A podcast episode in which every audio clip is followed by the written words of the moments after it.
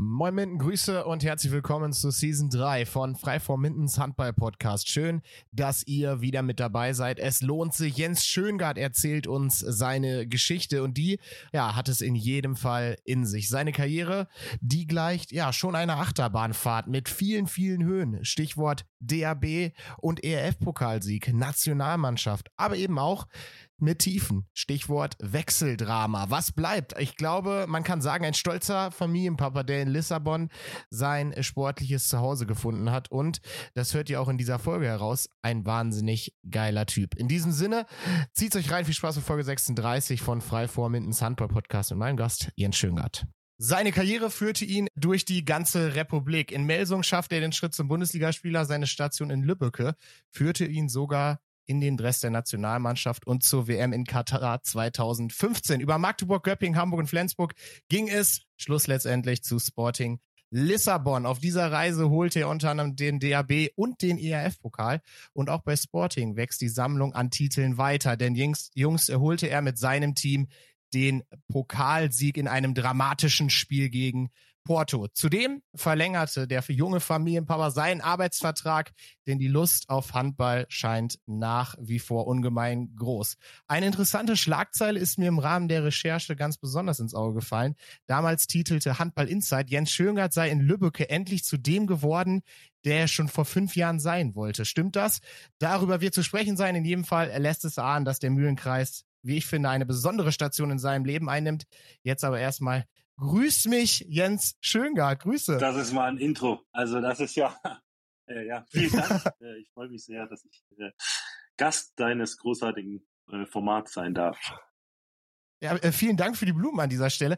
Ich will direkt mal reinstarten mit einer Frage aus der ja frei vor Community, die ja auch immer wieder gespickt ist mit äh, einigen Bundesligaspielern und der, derjenige hat, tut es so ein Stück weit mit mir gleich, denn man weiß bei dir gar nicht, wo man anfangen soll. Deshalb äh, kurz und knackig, Hashtag all okay bei dir. Wer könnte dahinter stecken? das kam schnell. da gibt es keine zwei Meinungen.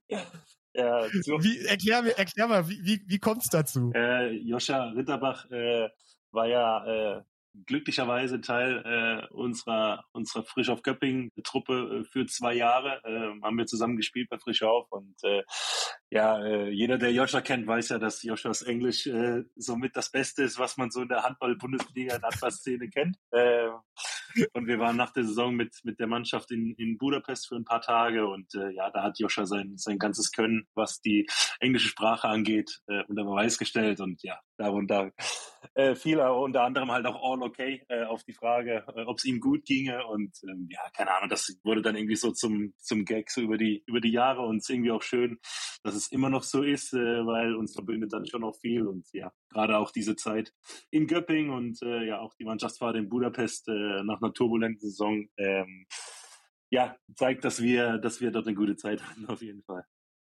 Und es scheint hier immer noch, äh, immer noch Thema zu sein, wenn er an dich denkt. Äh, ich weiß nicht, ob das Intro aufgefallen ist, aber der eine oder andere wird sich sicherlich fragen, warum ich sage, grüß mich doch erstmal. Da äh, steckt auch eine Geschichte hinter. Das war mal lange Zeit ein sehr gern genutzter Hashtag von dir, also grüß mich. Ja, also also man wird fast rot jetzt als zweifacher Familienvater ist schon wieder so weit weg, dass man äh, sich mal für so witzig gehalten hat.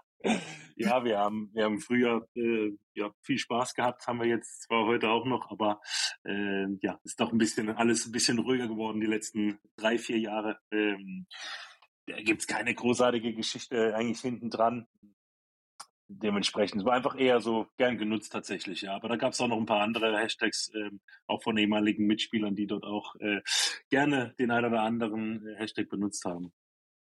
Alles klar.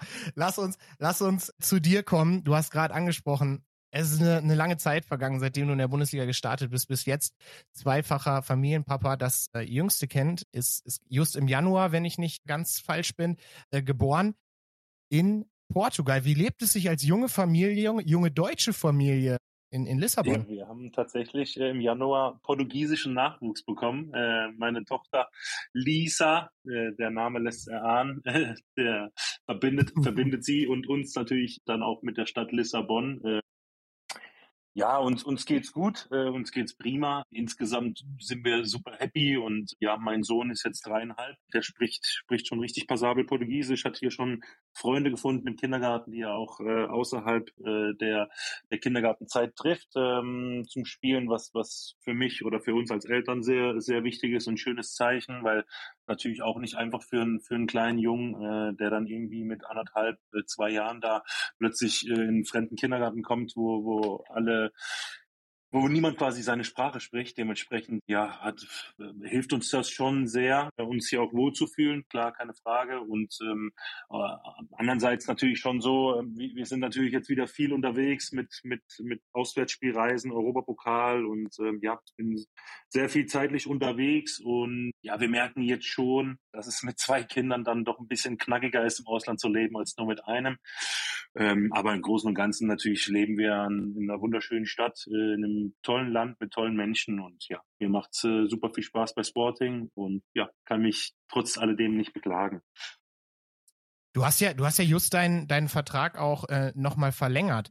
Gerade vor dieser Herausforderung der zwei Kinder, war die Bundesliga nochmal Thema? Und äh, wenn nein, was hat insbesondere für Sporting gesprochen? Ja, also ich meine, die, die stärkste Liga der Welt äh, ist immer ein Thema. Das ist ja gar keine Frage. Das ist ja mit Abstand äh, das Beste, was es gibt. Und äh, natürlich ist das immer lukrativ. Und da gab es auch Gespräche. Ähm, insgesamt muss man sagen, hm, es gab auch tolle, reizvolle Dinge vielleicht nochmal äh, auch in, in, Richtung Frankreich. Ähm, aber ja, meine Frau und ich sind dann auch zu dem Entschluss gekommen. Also zum einen haben wir, haben wir über die letzten zwei Jahre richtig was aufgebaut hier in Sporting, wo ich einen großen Teil dazu beitragen durfte. Ähm, und ich habe nicht das Gefühl gehabt, dass das schon zu Ende ist. Ähm, das hat sich dann auch bestätigt eben mit dem, mit dem, wie du es eben schon an, angesprochen hast, mit dem Pokalsieg dann gegen Porto nach doppelter Verlängerung. Und äh, ja, uns haben zwei Tore gefehlt letzte Saison, äh, die Meisterschaft zu gewinnen. Dementsprechend äh, haben wir einen richtig tollen Weg gemacht und ich wollte einfach da auch weiter weitermachen und weiter helfen, auch mit meiner Erfahrung hier in dem insgesamt jungen Team. Und zum anderen halt auch äh, wollten wir Tom nicht äh, jetzt wieder da aus dem Kindergarten rausreisen und wieder in ein neues Land ja, das wollten wir nicht und dementsprechend ist die Entscheidung eigentlich dann relativ, relativ simpel gefallen, zumal Sporting auch wirklich sich extremst bemüht hat, äh, schon frühzeitig da auch das, äh, ja, in trockene Tücher zu bringen, ja.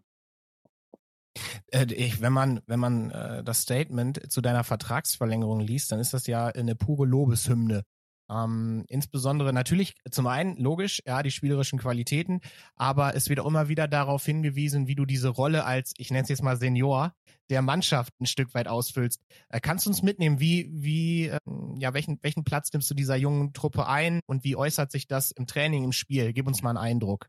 Ja, also äh, insgesamt gesprochen äh, ist meine Rolle da, wo wo, wo man mich braucht. Ich habe tatsächlich in der letzten Saison auch das ein oder andere Spiel äh, mal 10 Minuten, 15 Minuten am Kreis ausgeholfen, weil alle Kreisläufe ausgefallen sind, äh, verletzungsbedingt oder krankheitsbedingt.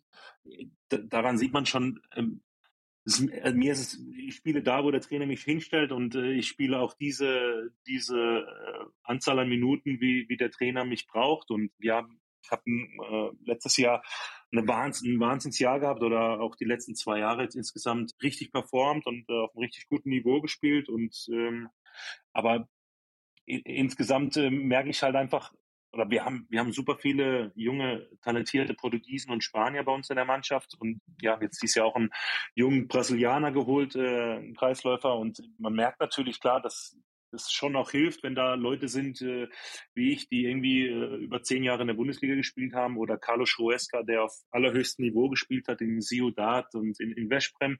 Und wir sind schon so eine Art Anker, glaube ich, für die Jungs. Und ich muss auch ehrlich sagen, dass, dass mir das einfach auch total Spaß macht, äh, den Jungs Hilfestellung zu leisten, weil ich selber damals ja auch äh, in dem Alter schon auf dem Niveau äh, quasi ähm, mit dabei war. Ich kann mich erinnern, als ich in Melsung angefangen habe, ja, da war ich auch gerade 18, 19 Jahre alt und ähm, ja, da hat es mir extrem viel geholfen, dass einfach Leute wie äh, Savas Karipidis oder Nenad Vučkovic damals äh, da auch Hilfe, Hilfe geleistet haben. Und, ähm, jetzt versuche ich einfach auch das ein Stück weit zurückzugeben und mal funktioniert es besser und mal schlechter. Das, das, das hat ja äh, noch ein kurzer Blick auf die letzte Saison, ich sag mal, ganz, ganz gut funktioniert. Zweiter Platz mit drei Punkten Abstand zum Meister aus, aus Porto. Ja, wobei, Entschuldigung, dass ich wobei in, in Portugal ja für einen Sieg quasi drei Punkte äh, vergeben werden. Das ist ja ein bisschen anderes System. Als ah, okay. Ja, genau. Also wenn du gewinnst, kriegst du drei Punkte und der Verlierer bekommt aber einen Punkt. Aha. Ja gut, okay. Genau. Äh, das wusste genau. ich tatsächlich ja. noch nicht. Aber dann, dann macht es das Ganze ja sogar Richtig, noch brisanter. Ja, genau. Weil weil dann sind, sind drei Punkte genau. so ein Sieg, Richtig. ja, der euch trennt zum, zwei, zum Meister zwei Tore aus Porto. Haben uns gefehlt. Wir haben das vorletzte Heimspiel gegen Porto gespielt, äh, stand unentschieden, eine Minute vor Schluss, kassieren dann Tor, äh, machen vorne keins mehr, kriegen dann noch eins, glaube ich, und verlieren dann mit zwei oder mit einem, ich weiß gar nicht mehr am Ende. Also ja, hat nicht viel gefehlt, war auch dünn, ja was ja irgendwie auch aufgrund der, der, der Bewegung der, der Nationalmannschaft und der, dem, der vielen Schritte, die der portugiesische Handball auch nach vorne gemacht hat, das sind ja immer wieder, ist ja immer wieder die Nationalmannschaft, die da auch, ja, auf sich, auf sich aufmerksam macht, weil eben viele portugiesische Talente eben auch in der Liga spielen.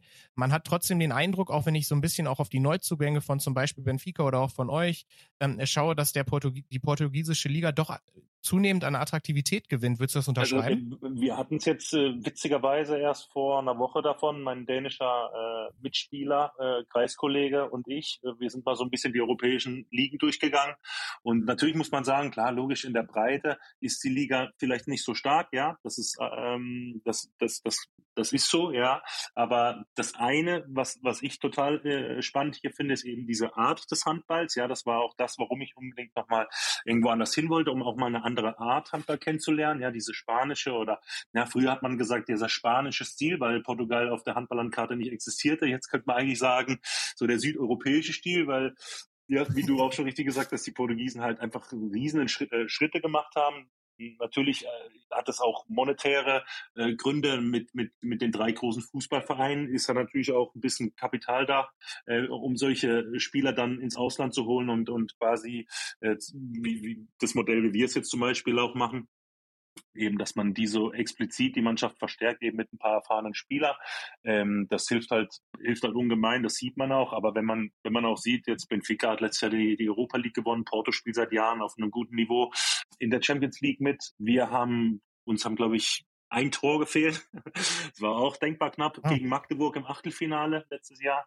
Also insgesamt hm, gibt's wenige Ligen, die vor allem in der Spitze äh, stärker sind als, als die portugiesische Liga. Natürlich ähm, wir brauchen nicht drüber diskutieren, ist die Bundesliga da weit davon entfernt. Aber wenn man jetzt zum Beispiel das, das Supercup Final vor, was wir jetzt vor ein paar Wochen hatten, oder auch das Pokal Final vor, ja, da hast du ein Wochenende mit Porto, Benfica, Sporting und einer vierten Mannschaft, ja.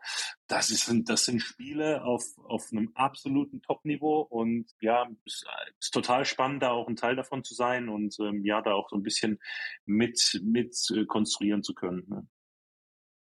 Jetzt, du hast eben gerade schon das, das Viertelfinale aus letztes Jahr gegen Magdeburg, noch einmal der Blick zurück, äh, angesprochen.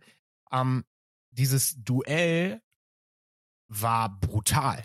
Also nach 29, 29 Unentschieden im Hinspiel, Rückspiel dann knapp aus eurer Sicht äh, mit einem Tor 36, 35 verloren ich glaube, kein Spiel hat in dieser, in dieser, in dieser Gruppenphase oder in dieser äh, K.O.-Phase so viel für Aufruhr gesorgt, weil da so viel Intensität drin war. Du hast ja auch mal beim SCM gespielt, werden wir gleich noch drauf kommen, wenn auch nur ein halbes Jahr. Wie waren die Duelle für dich? Wie ist es immer wieder, wenn man dann mit Sporting mal in Deutschland auftaucht? Ja, total klasse, weil natürlich, äh, ja, weil man er ist mein, mein Heimatland, das ist das Handballland überhaupt. Das ist total toll für die ganzen Jungs hier bei uns in der Mannschaft. Für uns als, als Club, äh, natürlich sind wir ein riesen Fußballverein, ja aber eben auf der Handballlandkarte ja auch erst in den letzten Jahren so richtig den Weg nach oben gesucht. Und natürlich ist das für die Jungs außergewöhnlich, wenn sie dann zum Abschlusstraining in die GTIC Arena reinlaufen und äh, da so eine große Handballarena sehen. Und äh, ja, ähm, das ist schon, glaube ich, besonders. Die Jungs kennen das maximal dann vielleicht aus dem Fernsehen. Und für mich als Deutscher natürlich nochmal viel besonderer, weil ja, zum einen freue ich mich wieder zurückzukommen. Ne? Ich hatte natürlich zwar eine kurze, wie du sagst, aber halt auch eine total erfolgreiche und, und vor allem positive Erinnerung an die, an die Zeit in Magdeburg. Und für mich, äh, ja, natürlich erfüllt es mich auch ein Stück weit mit Stolz, wenn ich sagen kann, ey Jungs, guck mal hier, das ist mein Zuhause, hier komme ich her, das, das ist Deutschland. Guck mal, wie hier Handball gelebt wird und ja, den Jungs das zu zeigen, das ist schon, ja, macht mir Spaß und macht mich auch stolz, äh, eben das, das, ja, Deutscher zu sein. ja, aber sehr geil. Ich stelle es mir insbesondere in so einer jungen Mannschaft eben, wie du es ansprichst, auch wirklich äh, cool vor, wenn man dann eben ja auch mal so ein bisschen, also nicht so der, der, der alte Mann erzählt von früher, ja, sondern es wirklich auch greifbar macht, was in Deutschland äh, so los ist. Hm, ich will so ein bisschen nochmal auf, auf die, auf die ähm, Duelle hinaus, die ihr euch immer wieder mit auch Benfica zum Beispiel ähm, äh, gebt. Das war im Supercup so, da habt ihr nach 80 Minuten, äh, glaube ja. ich, stand da 45, 43, 43 in diesem Jahr. Leider eben zugunsten von, von Benfica. Kannst du uns das Spiel nochmal zusammenfassen, was, oder und auch das drumrum beschreiben? Was geht da ab, wenn ihr dann wirklich auf Benfica trefft? Weil ich habe gehört, eure Fans, die sind nicht von schlechten Eltern.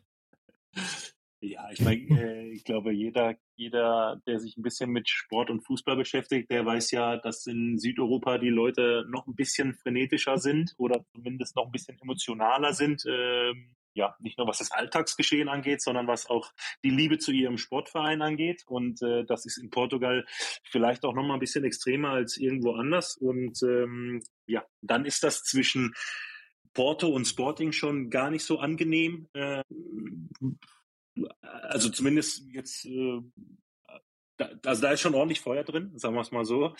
Zum Beispiel mein Sohn äh, und meine Frau wollten, wollten letztes Jahr unbedingt zum, zum Derby gehen und ja, es gab ganz klares Verbot. Kinder dürfen, dürfen nicht zu diesem Spiel kommen. Mein Sohn darf zu den Heimspielen, wenn wir gegen jeden anderen Gegner spielen, aber Kinder sind nicht zugelassen, wenn, wenn Sporting gegen Benfica oder Porto spielt. Ne? Ich glaube, unser Heimspiel gegen Benfica Lissabon hat die zweite Halbzeit, als äh, Benfica quasi hinter dem Tor äh, unserer, also äh, vor dem vor dem Tor unserer Ultras gespielt hat, hat die zweite Halbzeit wahrscheinlich über eine Stunde gedauert, weil alle zwei Minuten irgendwelche Bengalos auf den Torwart geworfen wurden in der Handballhalle. das ist, das kann man nicht beschreiben, das muss man mal erlebt haben und ich bin total dankbar, dass ich die Möglichkeit habe, jetzt schon eben das, das dritte Jahr mitzumachen. Das ist außergewöhnlich. Also das kann man sich gar nicht vorstellen, wenn man es nicht gesehen hat. Die Rivalität und der Hass untereinander zwischen diesen Vereinen, der ist so riesen und die Stimmung, ja, brachial, ne? in so einer Handballhalle, wo dann irgendwie 3000 Leute reingehen und da 3000 Sporting-Fans mit, mit Fußballtrikot sitzen und äh, ja, quasi drei Stunden lang dort äh, schreien und, und ja, anfeuern, das ist schon, schon außergewöhnlich. Das ist schon eine außergewöhnliche ähm, ja, Stimmung und äh, Emotionalität. Jetzt hat, jetzt hat Sporting, ich meine Benfica, entschuldige, auch nochmal prominent äh, sich verstärkt, haben äh, einige ähm, gute Leute dazu bekommen. Ähm, nach, dem, nach dem Spiel 45-43, wie siehst du eure Chance auf die äh, auf das große Ziel, auf die Meisterschaft, wenn du jetzt auch äh, Benfica in der Konstellation gesehen hast?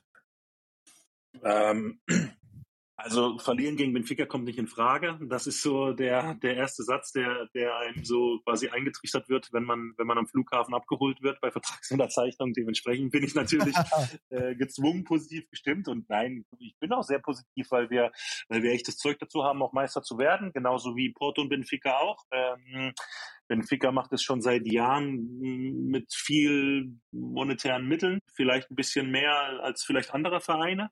Ja, jetzt hat sich letztes Jahr zum ersten Mal auch ausgezeichnet, ähm, haben die Europa League gewonnen, auch verdient, wie ich finde, äh, haben das echt gut gemacht, auch gegen Magdeburg im Finale. Und äh, ich bin positiv, klar, keine Frage. Ich habe kann mich, ich glaube, das war meine erste Niederlage gegen Benfica, seit ich hier bin, jetzt im Supercup, äh, nach zweimaliger Verlängerung. Dementsprechend ähm, das ist eine lange Saison. Äh, man hat es jetzt gesehen. Äh, Porto hat jetzt auch bei einem vermeintlich kleineren Team äh, ersten Spieltag verloren. Die sind auch noch nicht so sattelfest und ähm, das ist ja, und hat noch viele ja, Gänge, ne? Richtig, ja, da hat sich auch viel getan. Insgesamt, glaube ich, ist es entscheidend einfach super viele Kleinigkeiten. Ja, normalerweise die Wahrscheinlichkeit, bei einem kleineren zu verlieren, die ist nicht allzu hoch. Kommt aber natürlich vor, wenn du nicht 100% bei der Sache bist. Äh, das kann schon passieren, weil die anderen Mannschaften auch Qualität haben.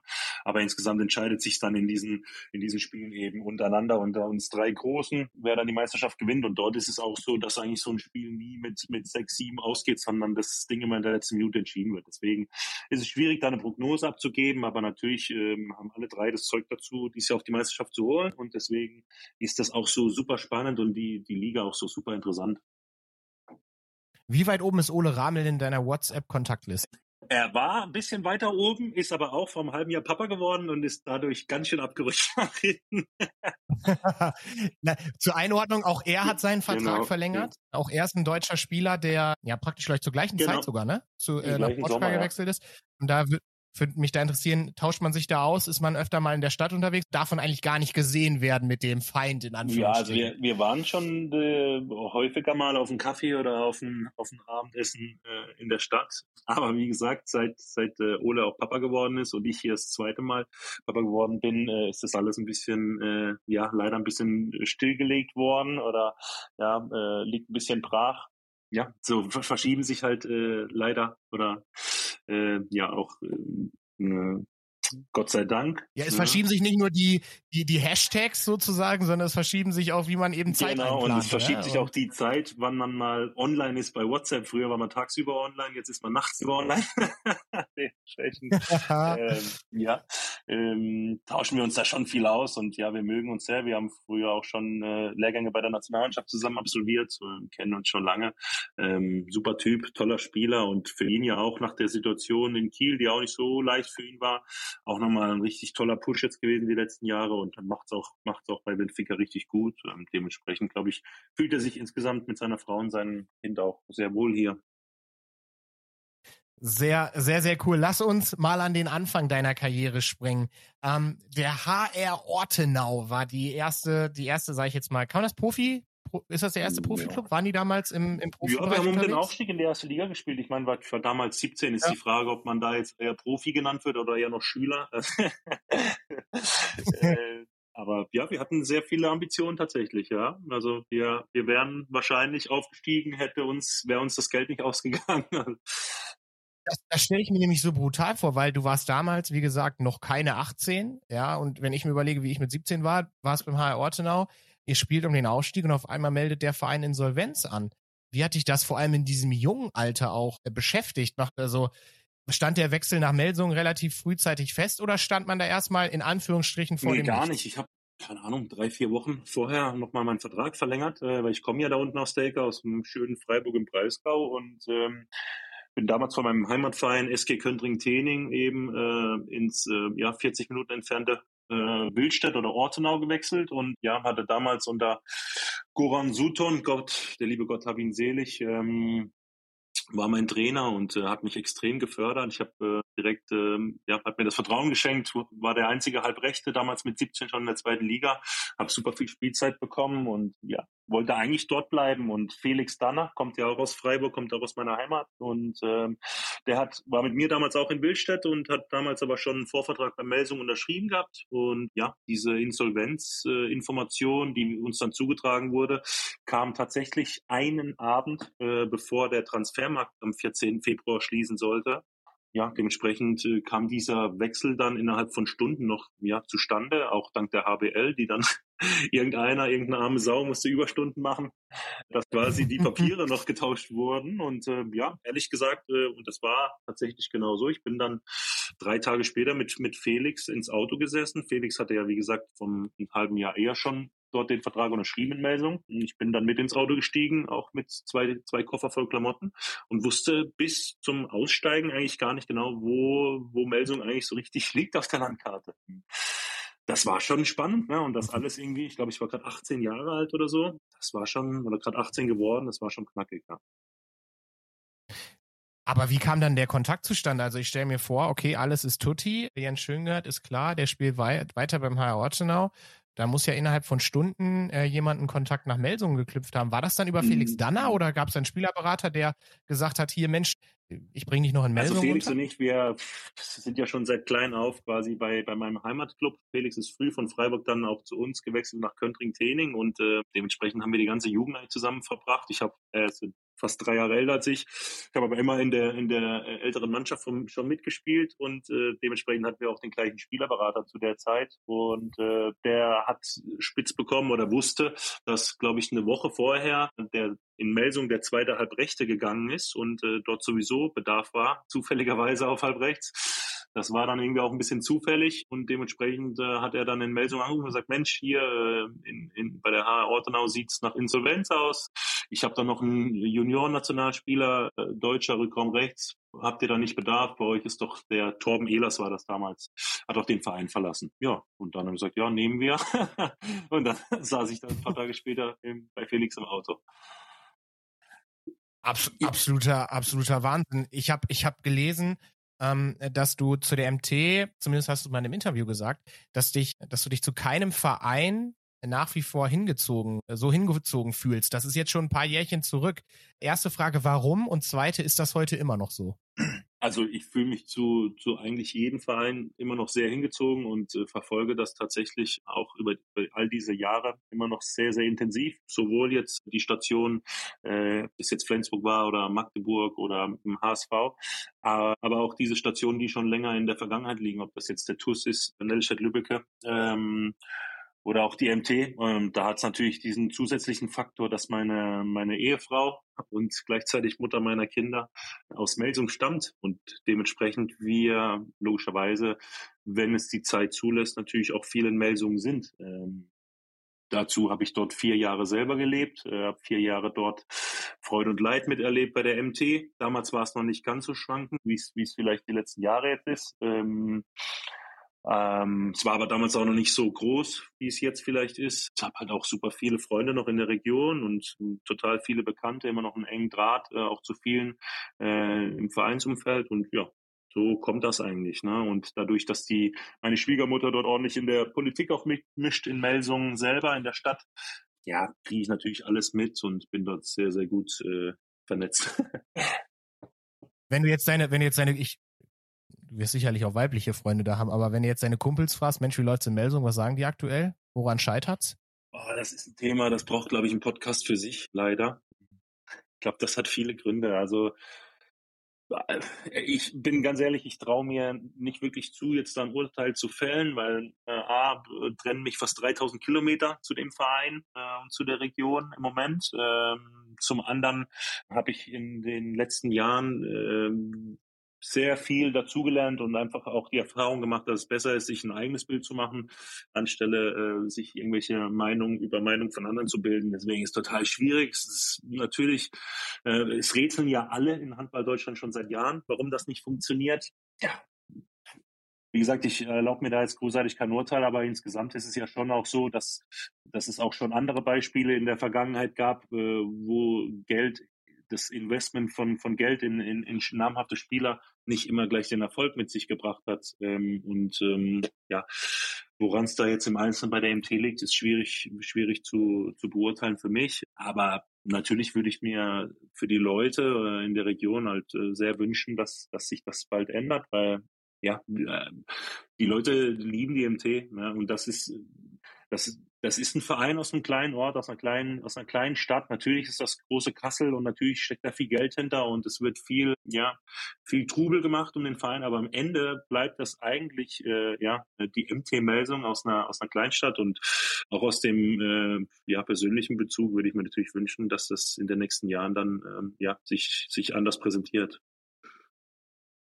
Jetzt, jetzt hast du bei der, bei der TEA drei Jahre gespielt, hast deine ersten äh, Schritte in der Bundesliga gemacht. Warum ging der darauffolgende Schritt nach Lübbecke?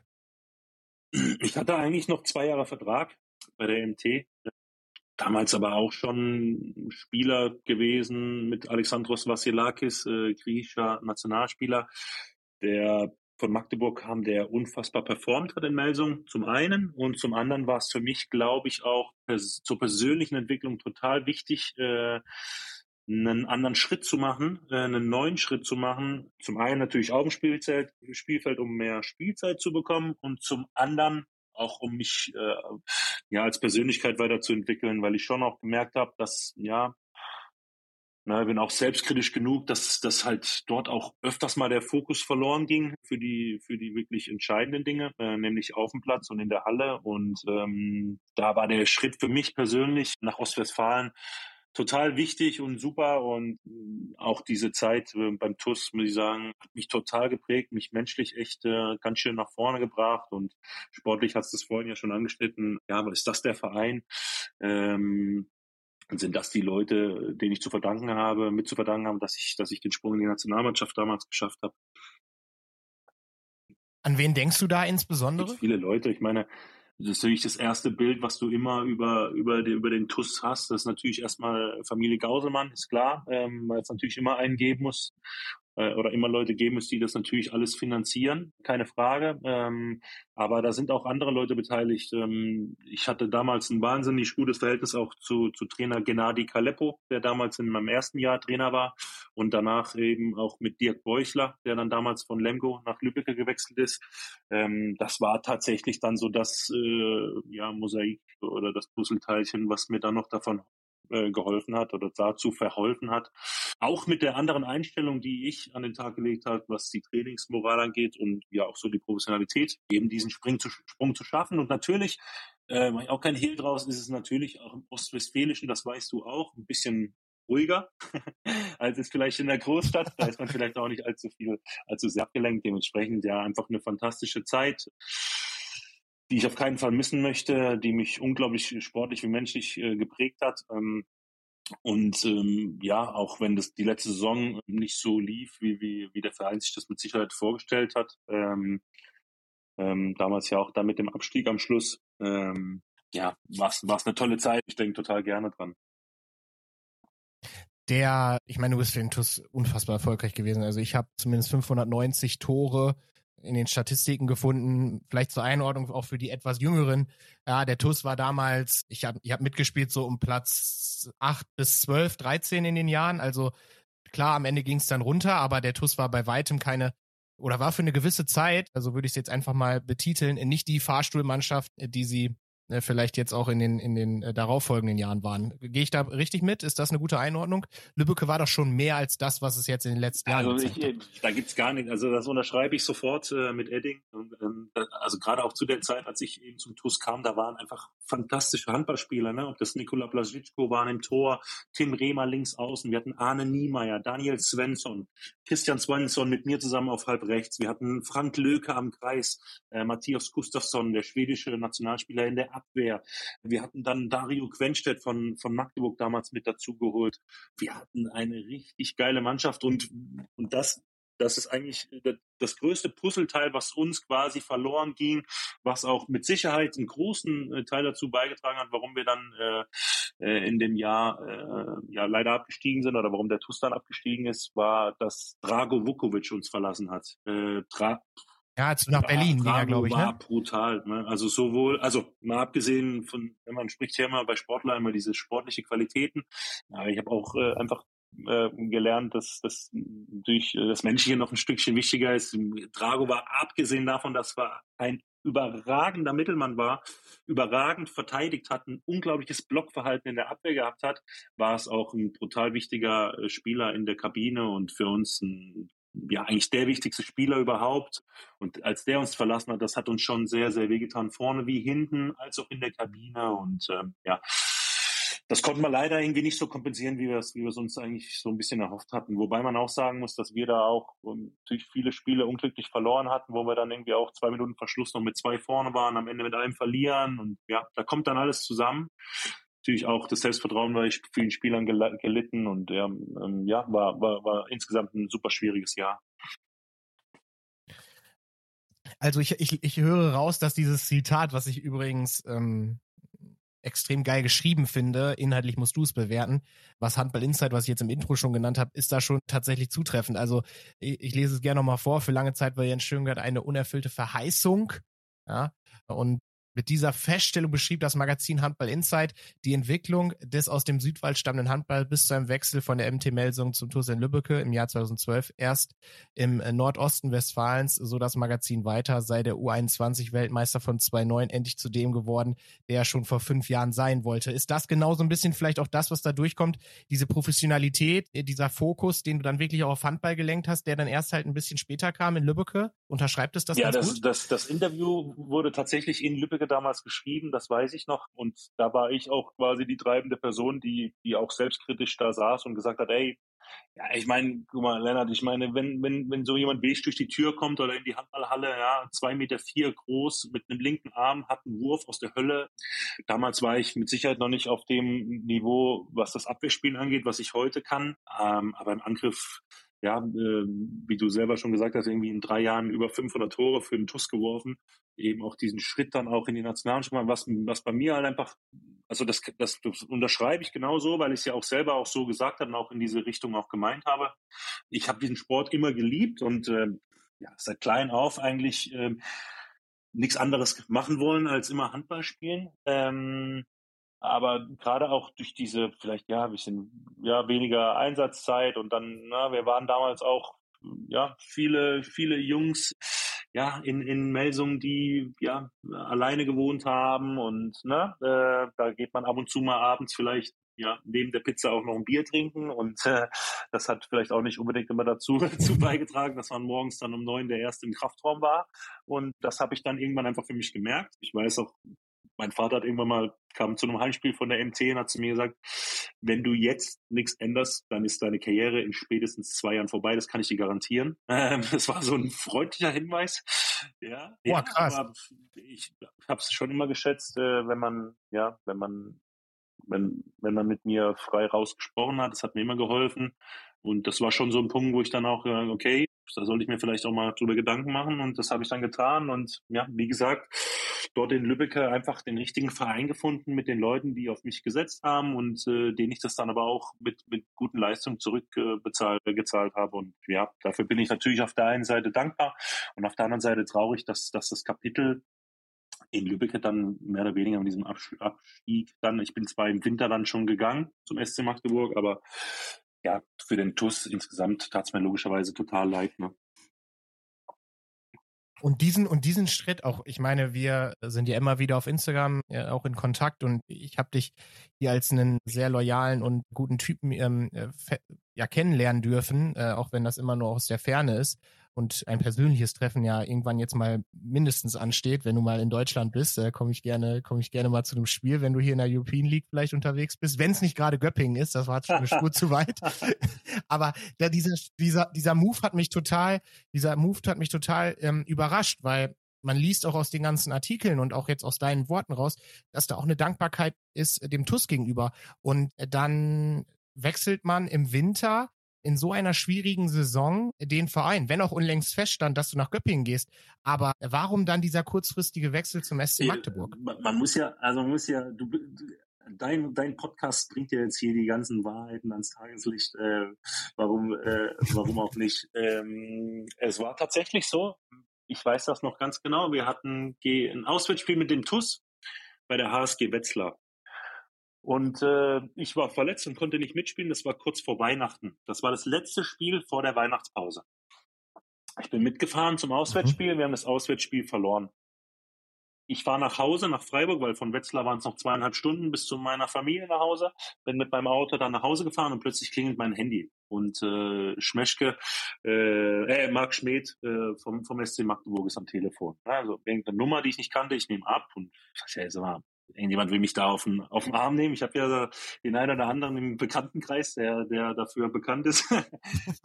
oh, das wäre mies. Naja, das wäre mies. Ich äh, bin mir nicht so ganz sicher, ja, ähm, ob er sich verwählt hatte. Ähm, und dann sagt er, ja, äh, wir haben das Problem, mit Verletzungssorgen umzugehen, mit, mit Andreas Rojewski, einen Spieler, und auch Nemanja Salenovic, äh, mit dem ich ja dann später auch beim, bei Frischhoff Köpping drei Jahre zusammengespielt habe fallen beide noch äh, mehrere Wochen bis Monate im, im, Rückraum, rechten Rückraum aus. Und wir haben jetzt in, in der Rückrunde äh, noch DRB-Pokal, Europa League und eben die, die Bundesliga.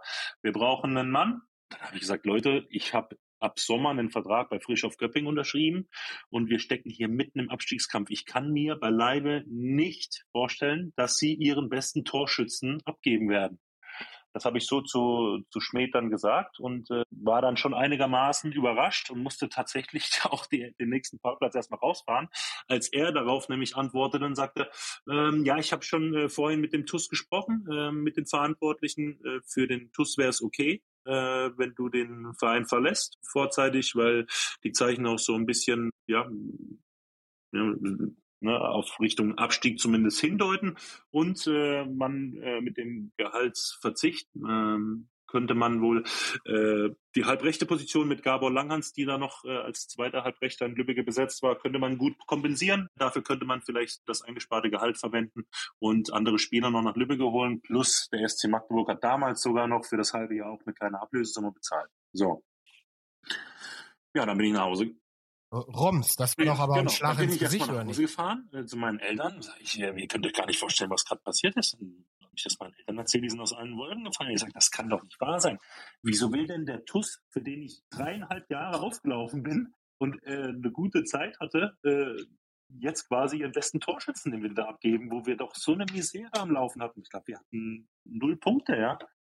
Ähm, ja, aber ich hatte dann mit meinem, meinem Berater gesprochen und mein Berater dann auch mit den Verantwortlichen vom, vom TUS damals, die damals verantwortlich waren. Und ja, das wurde dann bestätigt. Ähm, und dann bot sich mir die Möglichkeit, äh, Europapokal zu spielen.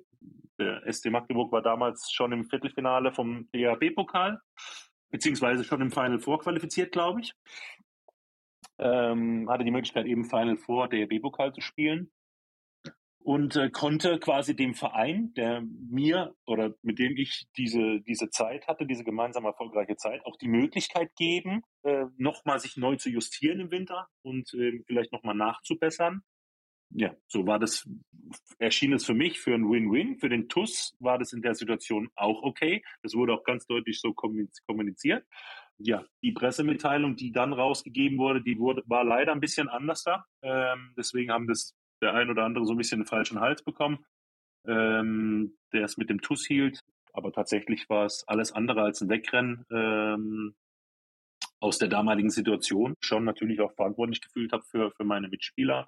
Und ähm, muss auch ganz ehrlich sagen, äh, sowohl mir als auch meinen damaligen Mitspielern ist der Abschied voneinander sehr, sehr schwer gefallen, weil ja, zum einen war die Situation natürlich, wie sie war, und zum anderen hatten wir natürlich auch eine super erfolgreiche Zeit zuvor. Und ja, das war, war nicht so einfach. Und nochmal, ich hatte ja damals diesen Vorvertrag schon bei Frisch auf Göppingen unterschrieben. Dementsprechend hatte ich jetzt nicht den, den großartigen Wunsch oder Grund oder irgendeinen Streit mit irgendjemandem im Verein, warum ich dann den Verein nochmal wechseln sollte, ein halbes Jahr bevor ich gehe. Deswegen habe ich natürlich jeden verstanden, der erstmal aufgestoßen hat, sag mal, was ist da eigentlich los? Aber jeder, der halt auch irgendwie äh, eine Ecke weiter gedacht hat, hat sich gedacht, okay, äh, vielleicht mal nachfragen, was da eigentlich der Grund für ist, weil eigentlich gab es da, gab's da nie irgendwie großartig ein, ein Problem.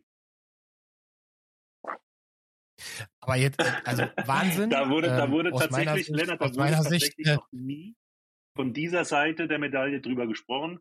In den ganzen Jahren nicht. Und nochmal, ich habe das alles auf mich einprallen lassen, teilweise. Waren natürlich Leute auch ja, unzufrieden mit der Situation oder ja, nicht happy mit der, mit der, mit der Aktionssituation. Ähm, aber ich habe auch nicht das Bedürfnis gehabt, einfach nachzutreten. Und deswegen ja, habe ich das erstmal eher alles über mich äh, überkommen lassen. Und ja, jetzt sind ja schon auch ein paar Jahre tatsächlich dazwischen, ja. Jetzt kann man jetzt kann man es erzählen, aber Wahnsinns Wahnsinns Story. Eine eine Frage sei mir in der in der Richtung in die Richtung noch gestattet. Ich stelle mir jetzt vor, du kommst du bist in der Heimat, hast diesen Anruf bekommen, so dann musst du ja noch mal nach Lübbecke.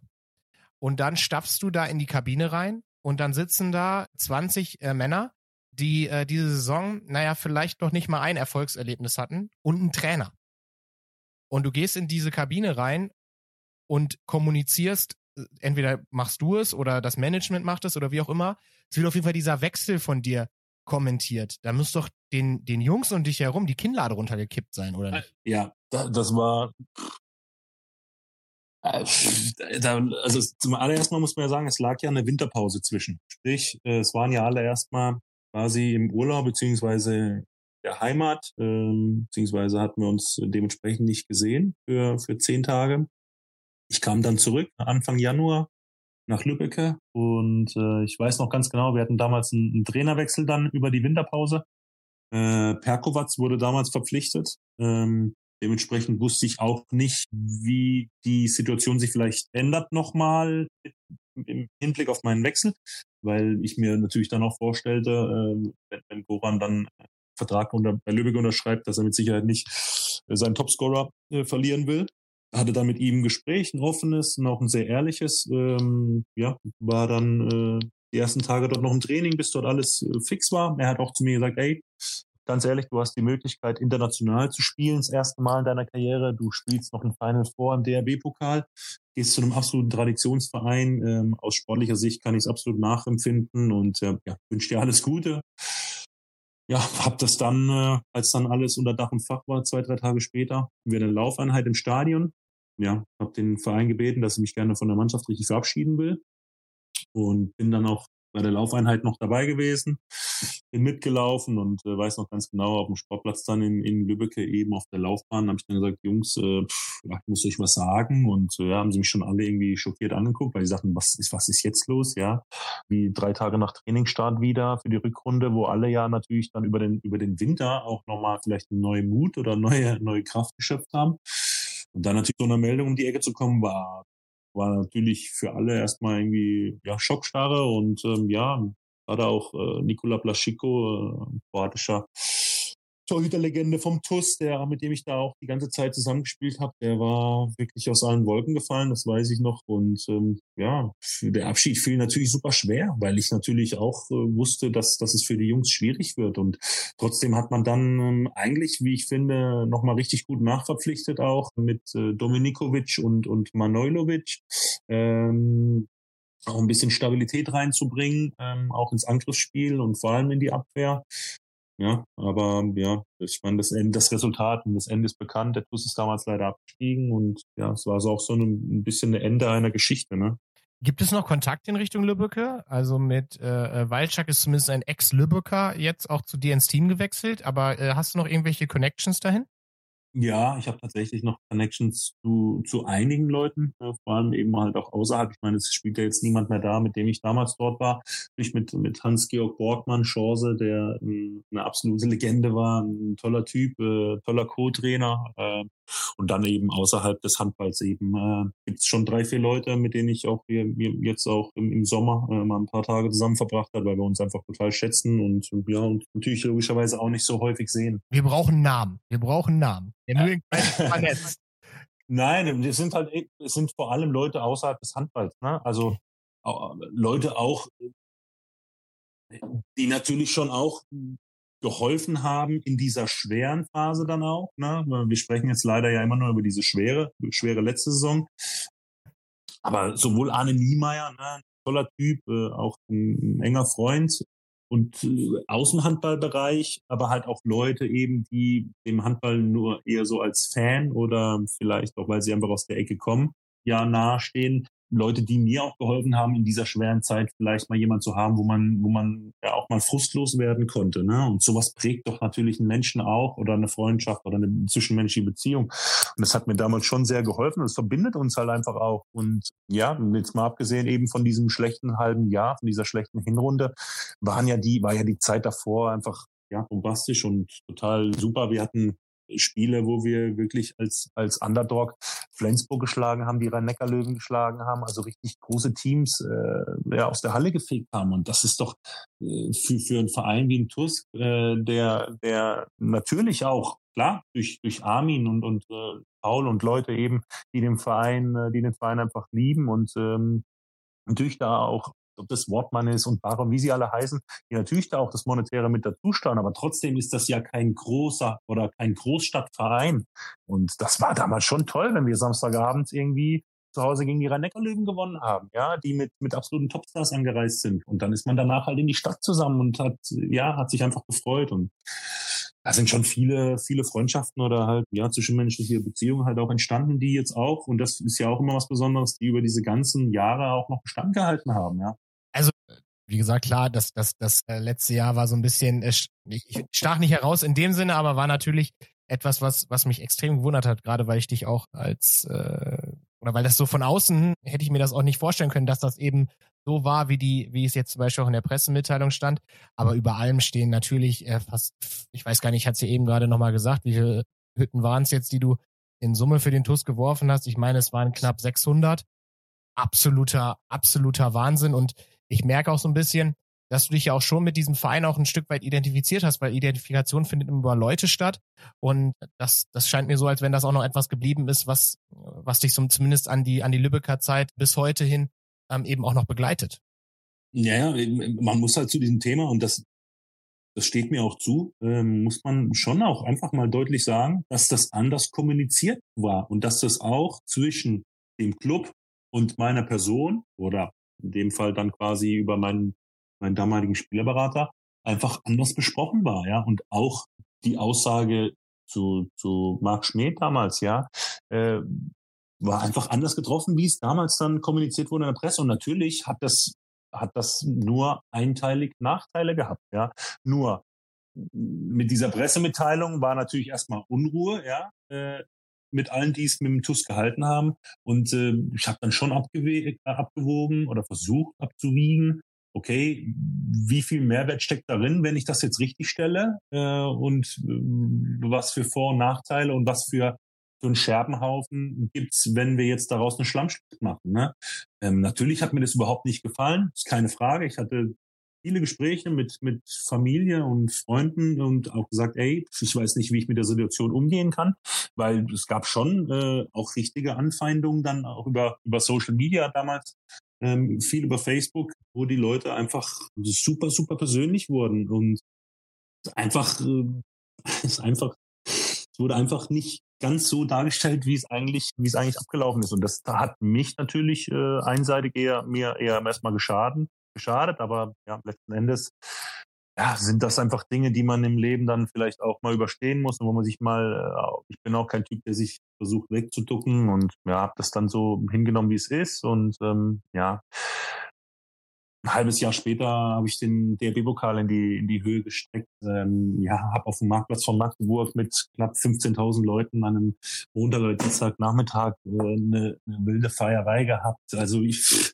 Da will ich drauf hinaus. Da will ich ja. drauf hinaus, weil das, das ist ja der absolute Wahnsinn. Äh, ich habe mit Frank Carstens gesprochen, äh, der sagte Magdeburg, also dieser, dieser, dieser Mythos, äh, Magdeburg mit, mit all seinen Facetten, bist dann ja dahin gewechselt zur Halbserie und hast mit beim SCM auf internationaler als auf nationaler Ebene um Titel spielen dürfen. Und genau darauf will ich, will ich hinaus. Erstens, wie war deine Rolle im Team, wenn du so kurzfristig auch in die Mannschaft reingekommen bist? Und zweitens, wie war es, als dieser Henkelpott dann in die Höhe, als du den in die Höhe strecken durftest und vor allem dieser Mythos Magdeburg komplett zum Leben erweckt ist, weil so viel Emotion, weil so viel Stimmung nach diesem Titelgewinn da war? Also Magdeburg ist so ein eigenes Kapitel für sich tatsächlich und ähm, es, ist, es ist wirklich sehr, sehr schwierig, ähm, Emotionen und äh, Gedanken und Gefühle äh, mit diesem Club in Worte zu fassen, die nur annähernd beschreiben, was es ausmacht, das Trikot für den Verein zu tragen und Heimspiele äh, in der GTIC Arena äh, spielen zu dürfen. Ich war ja bekanntlichermaßen nur ein halbes Jahr da, aber das war natürlich für mich super intensiv. Zum einen kam ich natürlich aus so einem Neg Negativstrudel zu einem, zu einem absoluten Topverein, der ist, der, der in der Rückrunde sich auf die Europa League vorbereitet hat, der, der Titelambitionen hatte, ähm, hab mit absoluten Topstars zusammen trainieren dürfen, die mich von heute auf morgen super mir, mir super dabei geholfen haben, mich zu verbessern, mich zu integrieren, ich habe auch äh, relativ ordentlich Spielzeit gleich bekommen, dadurch, dass die anderen angeschlagen waren. Und ja, war einfach Wahnsinn. Ich hatte dann irgendwie vier Wochen später war ich dann plötzlich Torschütze in der in der Europa League und ähm, ja, habe vor 7000 Leuten in der GTEC Arena spielen dürfen und ja, eben einfach dieser Teil des Vereins gewesen zu sein, war, war einfach besonders und für mich vielleicht noch mal ein bisschen, äh, auch ein bisschen stärker dadurch, dass ich halt mitten in der Stadt ähm, ja auch quasi alleine in einem, in einem Hotelzimmer für das halbe Jahr äh, gelebt habe. Äh, anfangs nur übergangsweise und ja, dadurch, dass, dass es dann mit der Wohnungssuche ein bisschen schwieriger wurde, ähm, haben wir uns dann dafür entschieden oder der Verein dafür entschieden, äh, dass ich, dass ich einfach im Hotel bleiben soll. War ich natürlich auch viel draußen in der Stadt, spazieren, Kaffee trinken. Man kennt selber, wenn man irgendwie Monate, Wochen lang auf einem äh, in so einem kleinen Hotelzimmer ist, dann, dann versucht man auch glaube ich, viel draußen zu erledigen. Und ähm, dementsprechend habe ich das total äh, hautnah miterleben dürfen, was dieser Verein und diese Stadt ausmacht. Und ja, wer gestern das Spiel gegen Paris Saint-Germain gesehen hat in der Champions League, wo sie leider deutlich verloren haben, aber wenn, wenn man sieht, was da los ist, was wie die Leute zu diesem Verein stehen, das ist schon außergewöhnlich. Und ja, dieser, dieser Gewinn des Pokals, ne, auch mit dieser Dramatik, äh, erst im Halbfinale mit dem Sieg gegen Bergischen HC und dann eben der Finalsieg über Flensburg-Handewitt, der hat dem Ganzen natürlich dann nochmal, noch mal, ich weiß gar nicht, äh, drei Kronen draufgesetzt. Ne.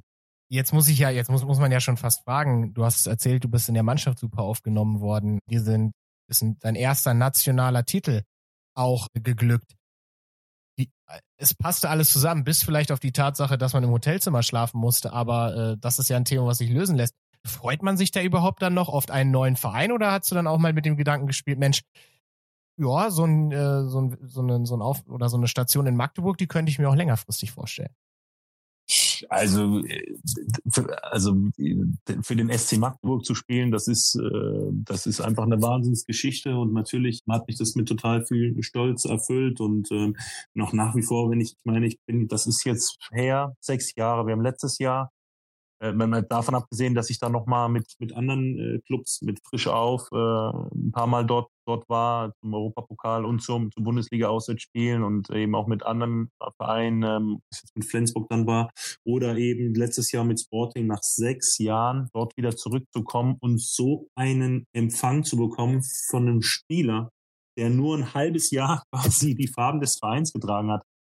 Äh, das ehrt mich natürlich, das spricht mit Sicherheit auch ein Stück weit für, für meine Art und Weise, wie, wie ich auch versucht habe, eben das zu leben und ja, mich schnell, schnell zu integrieren und auch, ja, auch einfach, ja, im, im, im besten Falle, wie, wie es mir möglich war, den Verein und die Mannschaft zu unterstützen. Aber das ist einfach Wahnsinn, dass man nach sechs Jahren noch, noch so nett empfangen wird und ja, was ganz Besonderes und klar, der erste große Titel DRB-Pokal. Ich meine, jeder, jeder, der Handball liebt, der guckt das Final vor. Jeder, der schon mal in Hamburg war, der weiß, was das für eine abnormale Stimmung da ist in Hamburg.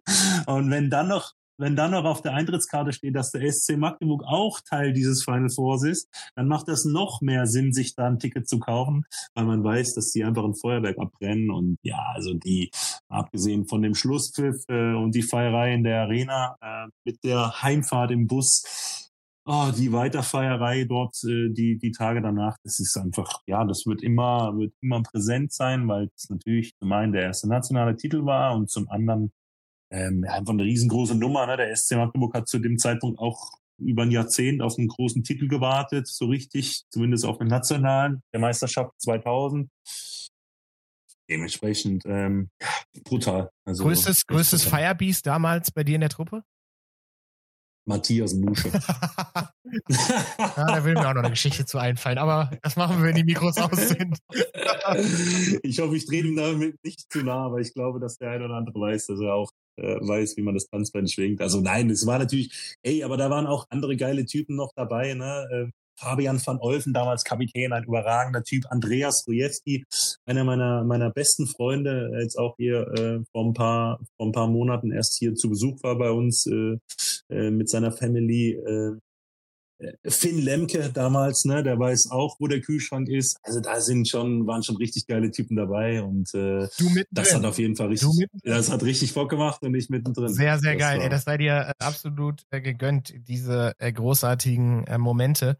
Sicherlich ein Highlight in einer, ja, wie ich finde, noch anlaufenden, aber dennoch überragenden Karriere ich war vorgestern in Göppingen, durfte das Spiel äh, Lemgo gegen oder Göppingen gegen Lemgo in der European League äh, kommentieren. Kurze Werbung in eigener Sache.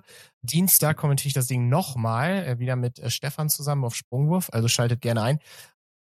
Ich habe Göppingen als so ein eigenes Völkchen irgendwie kennenlernen dürfen oder der Eindruck war zumindest irgendwie da.